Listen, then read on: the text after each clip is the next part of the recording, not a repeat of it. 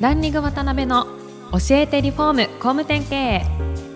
この番組はリフォーム工務店業界に特化した経営コンサルティング事業を手掛ける株式会社ランリングの代表渡辺翔一が住宅業界の経営者や幹部の方を毎回ゲストにお招きし業界のさまざまなことについてお聞きしていく番組です。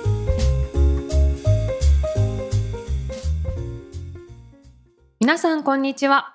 さあ今週も始まりましたランニング渡辺の教えてリフォーム工務店経営第146回目アシスタントの牛久保ですパーソナリティの渡辺翔一です。渡辺さん今週もよろしくお願いしよろしますくお願いします。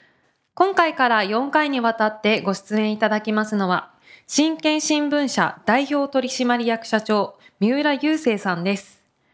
新県新聞社は1949年に設立された会社で、建設業界向けの専門誌を地元の長野から全国へ発信されています。現在社員はパートも含め80人。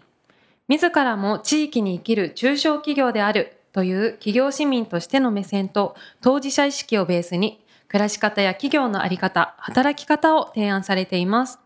はい、今週から4週連続で新県新聞社の三浦社長にお越しいただいてます。よろしくお願いします。よろしくお願いします。三浦社長はですね、おそらくこの番組を聞いていただいている工務店の経営者の方であったりとか、まあ、社員さんとかよくご存知の方だと思うんですが、今回からですね、4回にわたって通常のセミナーとかですね、講演とかでは聞けないようなことも突っ込んでですね、お聞きできたらなと思ってますので、ぜひよろしくお願いします。はい、よろしくお願いします。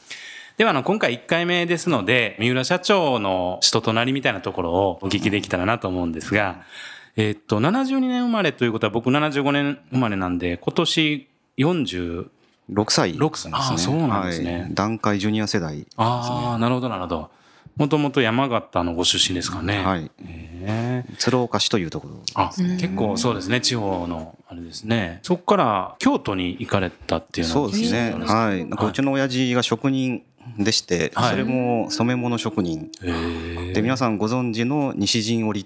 はい有名ですよね。はい。その職人で、特に色を調合してはい、その染める薬品というんですかね、塗料を作るという、うん。なんかそういう仕事をやっていて、はいいやいや、そんなかっこいいもんじゃない。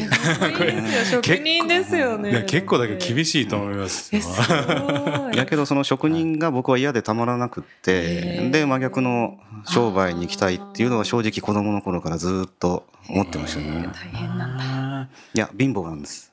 職人っていうのは。えーでそれも今の大工さんでも同じなんですけどうんやっぱりこう需要がある時って職人ってすごい稼げるんですね。確かに確かに。で一時着物っていうのが欠かせないものだったんでうん。職人っていうのはすごく儲かったんですけどもうやっぱり着物を着なくなってしまってそれから中国から安い着物が入ってくるあとー。もう親父の仕事は全く増えなくなって、うん。で貧乏でした。ああそうなんですか。はい。でそれがまあ後々なんか住宅の仕事につながっていく感じがあるかなと、はい思ってます。はい、やっぱりそれこそ言葉通り職人仇なお父さんというか寡黙な。そうですね。うん。寡黙でいつもお袋に任される。なんかそういう情けない面を見て。あそうなんですね。京都の何歳ぐらいの時に行かれたんですか？い。やもう0歳ぐらいですね。あそうだったんですね。でそこでずっと育って何回かまあ引っ越しを繰り返してうん。でずっと京都で高校までっていう感じです。なるほどね。まあ今でこそね本当に三浦社長というとねかなり眼光鋭く緻密なそういう印象があるんですけど小学校とか本当小さな時とか、うん、どんなことに集中したらどんなお子さんだったんですかね。はでさっきお話した通り本当に職人って儲からなかったんい、で、うん。あんまり大きな家に住めなかったんですね。なるほどなるほでその家にものすごくなんかコンプレックスはい。みたいのがあってど。なるほど。でなんかもっと大きな家に住めないかなとかうん。自分の家をもしまあ今でいうリフォームうん。したらどうなるのかなっていうのは本当に小学校ぐらいからずっと考えてましたね。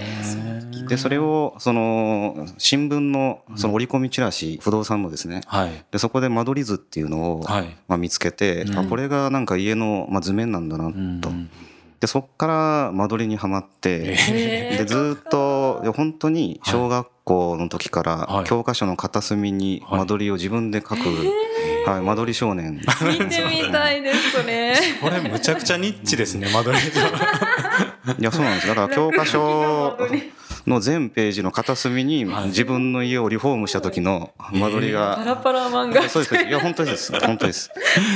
それ残ってないですか？もいしやいやいや、そうですよね。なんか売れそうですよねなので、もう300ページぐらいの教科書に300パターンの自宅のリフォームパターンを、えー。はい、多分考えてたんでしょうね、当時は。へ天才ですね、ーやっぱり原体験なんですよねそうですね。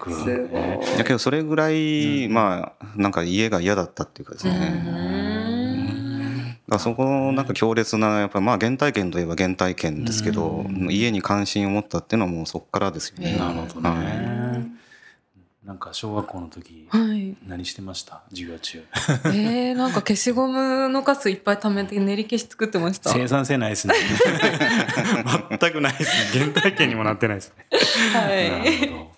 やっぱり今お仕事としてそういう記事を書かれたりとかそういう仕事されてると思うんですけど、勉強であったりとかその他今につながるようなエピソードそうですね。はいでうちは本当にまあある種典型で、はい。親父が職人的なまあ無口な人間で,、はい。でおふくろは割となんかインテリみたいな感じで、だからそこでいつも夫婦喧嘩ですよね。おふくろが絶対に勝つ夫婦喧嘩。えでおふくろはやっぱり、まあ、インテリというとちょっと大げさなんですけど、うん。まあ、本が好きで。なるほどなるほど。で本当に家に何冊、まあ、あんまりそのお金持ちじゃなかったんですけど、はい。本当に1,000冊ぐらいえー。多分本があって、はい。でその本を、まあ、おふくろが読んでる本を僕盗み見をして、えー、で特に本当に一番好きだったのは、はい。ちょっとエロい歴史小説。ちょっとえー、楽しそう。でそれを、まあ、今考えると、おふくろが読んでるのはちょっと気持ち悪いんですけど。でそれでいろいろなことに目覚めたみたいな。なるほど。はちょっと目覚め早いろいろかったでしょうね。い、いや早かったです。だからもええう小学校漢字覚えたぐらいから、あこういうことを大人がやるんだっていうのは目覚めてました、なるほどね。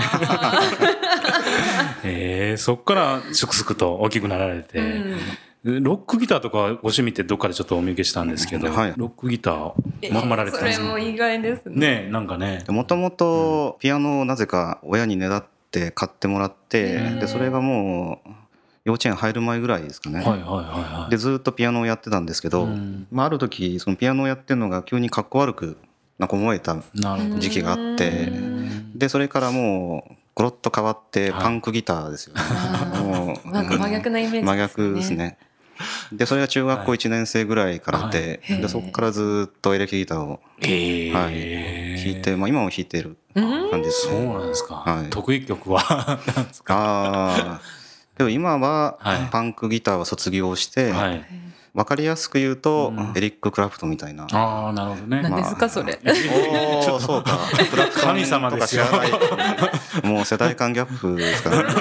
多分フランス文学を勉強してるとね。いやもうギターの神様みたいな人がいてでギターってはい。そのルーツがあるんですね、うん。はい。でそれはブルースというアメリカの黒人音楽なんですけど、そうですよね、で僕も最初はその流行りの曲しか、はい。まあ、聞いたりコピーしたりしてなかったんですけど、うん。自分の好きなアーティストが聴いてる曲を遡って聴くようになっていくと、だんだんこうルーツに近づいていくんですね。なるほど。多分だからお好きなミュージシャンが好きなミュージシャン、そのミュージシャンが好きなミュージシャンって遡っていくとだんだんこう上に登っていってで実はあビートルズが原点なんだとかさらに、ね。うん、そこ遡ってクラシックなんだとか。へっていう意味で言うとそのエリック・クラプトンっていう音楽のギターの神様のルーツはブルースっていう黒人の音楽なんですね。あでそれって結構なんか僕大事なことだと最近気づいてですね。なるほど。その建築でもうん。やっぱこう流行りの今のデザインとかあるじゃないですか。はいでそれをただコピーしたりしてるだけだとやっぱちょっとペラッペラだし。そうですよね、でそのブームが終わっちゃうとうん。もう音楽も一緒でうん。なかなかもう顧みられなくなっちゃうんですけど、うん。やっぱそのルーツルーツその建築家なら建築家デザイナーならデザイナーの好きなデザインをさらに遡っていくと、だんだん原点が見えてきて、うんでそこを学ぶっていうのがうん。多分上達のポイントかななんていうふうに思てうんうん。でそれはギターでも建築でも一緒なんじゃないかっていう、確かに。まあ、気がしてるという。そんな小ネタです。いやですけどそれ辿っていけば本当に面白いことが出てきそうですよね。いやそうですそうです、うんはい。うんでやっぱりもうその途中途中には巨匠という人たちがいて、でその巨匠も誰かに学んでってですね、ん。だからもう音楽も同じですけど完全なオリジナルっていうのは多分ありえないと思うんですけど。確かに。確かに。だそのルーツから誰かがまた進化させて、うん。また進化させてうん。今に至ると。ただまあ流行りだけ追っかけてると、うん。多分なかなか本質にたどり着くのは難しいんじゃないかなっていうのが、まあ、ギターをやってて気づいたこと。ですかね。うん確かにね。やっぱりだけどそういう原体あの原体験とか流れを知ればすごい愛着も湧くでしょうしね。説得性も非常にそうですね。ね生まれてきますよね。うん。そういう中から信州大学に進まれることになると思うんですが、その過程というか京都から長野とか、まあ、そのあたりも含めてですねどんな経緯があったんですかね？もうとににかくもうさっきの話通りですね、はい。家が狭いんで家を一刻も早く出たい、間取り少年。そうですね、はい。であとはもう自分の好きなだけギターを弾きたいおー。へーなのでもう親元から離れるっていうのがもう第一条件ですよ、うんあそうなんですね。はい、でそこに、うん。まあ親が山が好きだったので、はい。何回か信州に来たことがあって、うんうんうん。まあ、自分の偏差値と比べて、まあ、一番今の条件を満たせるとこが信州だったっていう、あそうなんことですね。まあ、結局山が好きで信州大学来たんですけど、はい。もうギターばっかり弾いて山には一回も 登らないまま学生生活を終えました。相当ギターやられてたんですね。皆さん何人兄弟でいらっしゃる下に妹が一人うんうーん全然外に出ていくってことに関しては親御さんとかもあそうですね。反対しなくてっていう。うーんなるほどね。でそこから4年間勉強していかれることになると思うんですけどいただけられてたわけじゃないと思うんでそうですね。熱中されてたこととか、はい。もともとさっきお話したようにはい。歴史が好きだったと、そうですね。まあ、ちょっとエロいっていうのがあるんですけど。でその歴史が好きっていうのをなんか自分の将来の仕事にできたらいいなっていうのは少し思ってて、うん。だすごい楽観的だったんですけど、はい。だギターを弾きながら、はい。例えば歴史に関わる仕事はい。でいうと、い学芸員になって、はい。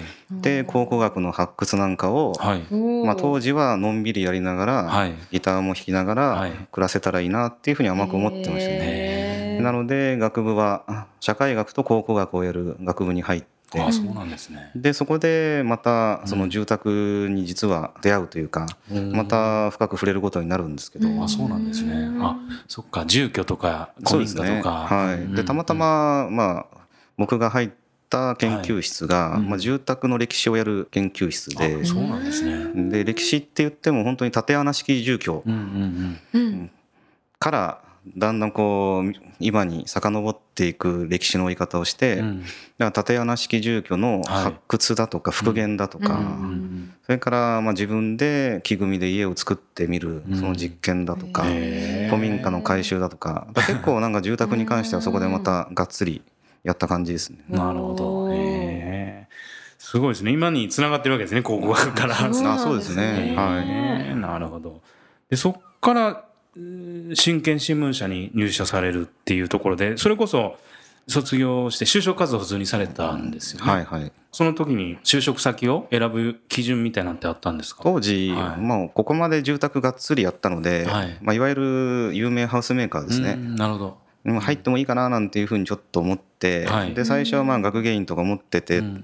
うんであれなんですけど、はい。ハウスメーカーさんに内定をもらったんですね。あそうなんですね。うん。で、まあ、ずっと住宅の仕事をしていくのかなと思ってたんですけど、はい。内定式の時うに、ちょっと言い方をデフォルメすると、はい。お前たちとにかく金だと。なるほどなるほど。住宅営業っていうのは金が稼げるぞと、うん。うん。でたくさん売ればベンツ乗れるから、うん。お前たちも頑張れみたいな、まあ、モモチベーションの上げ方をもう内定式ぐらいからされている会社さんで、うん。でそこで逃げました。で辞退されたそうですね。へー。でまあうちの会社今のまあ新建新聞社がまだ募集をやってたので、なるほどなるほでまあ後付けなんですけど、うん。まあ、今までずっと住宅をやってきたこととか、それからまあ文章にも関心があったこととか、うん。まあ、そういうのが重なることができそうだということで、うん。まあ、入ったというか入れてもらったっていう、まあ、そんな感じですど。ね。入ってすぐやられたお仕事って何だったんですか？まあ、入ってすぐは一番最初は、まあ、ボランティアですね、ボランティア？ええはい、うちの亡くなった先代がはい。基本、まあ、社会貢献がメディアの仕事だという信念を持っていてそうなんですね。で入った年に実は阪神・淡路大震災が起きた年だったんですけども、はい。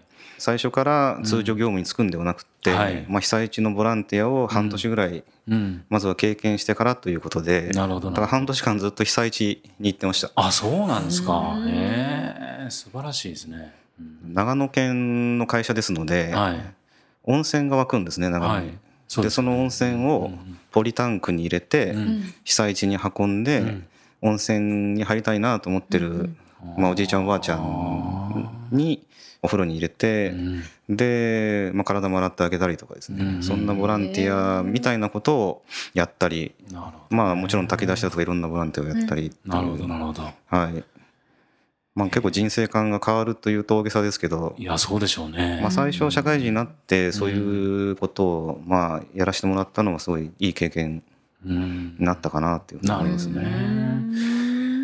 ね。ちょっと今回はここまでにさせていただいて、次回はですね、そのあたりの入社当初の気づきの部分から、真剣ハウジング、真剣新聞社さん自体がどんな会社なのかみたいなのですね、はいちょっと掘り下げていろいろお聞きしたいなと思ってますんで、はい、はい、よろしくお願いいたしはい、あります。がとうございました。はいそれでは次回も三浦社長にはゲストにおいでいただきます本日はありがとうございましたどうもありがとうございましたありがとうご。ざいまし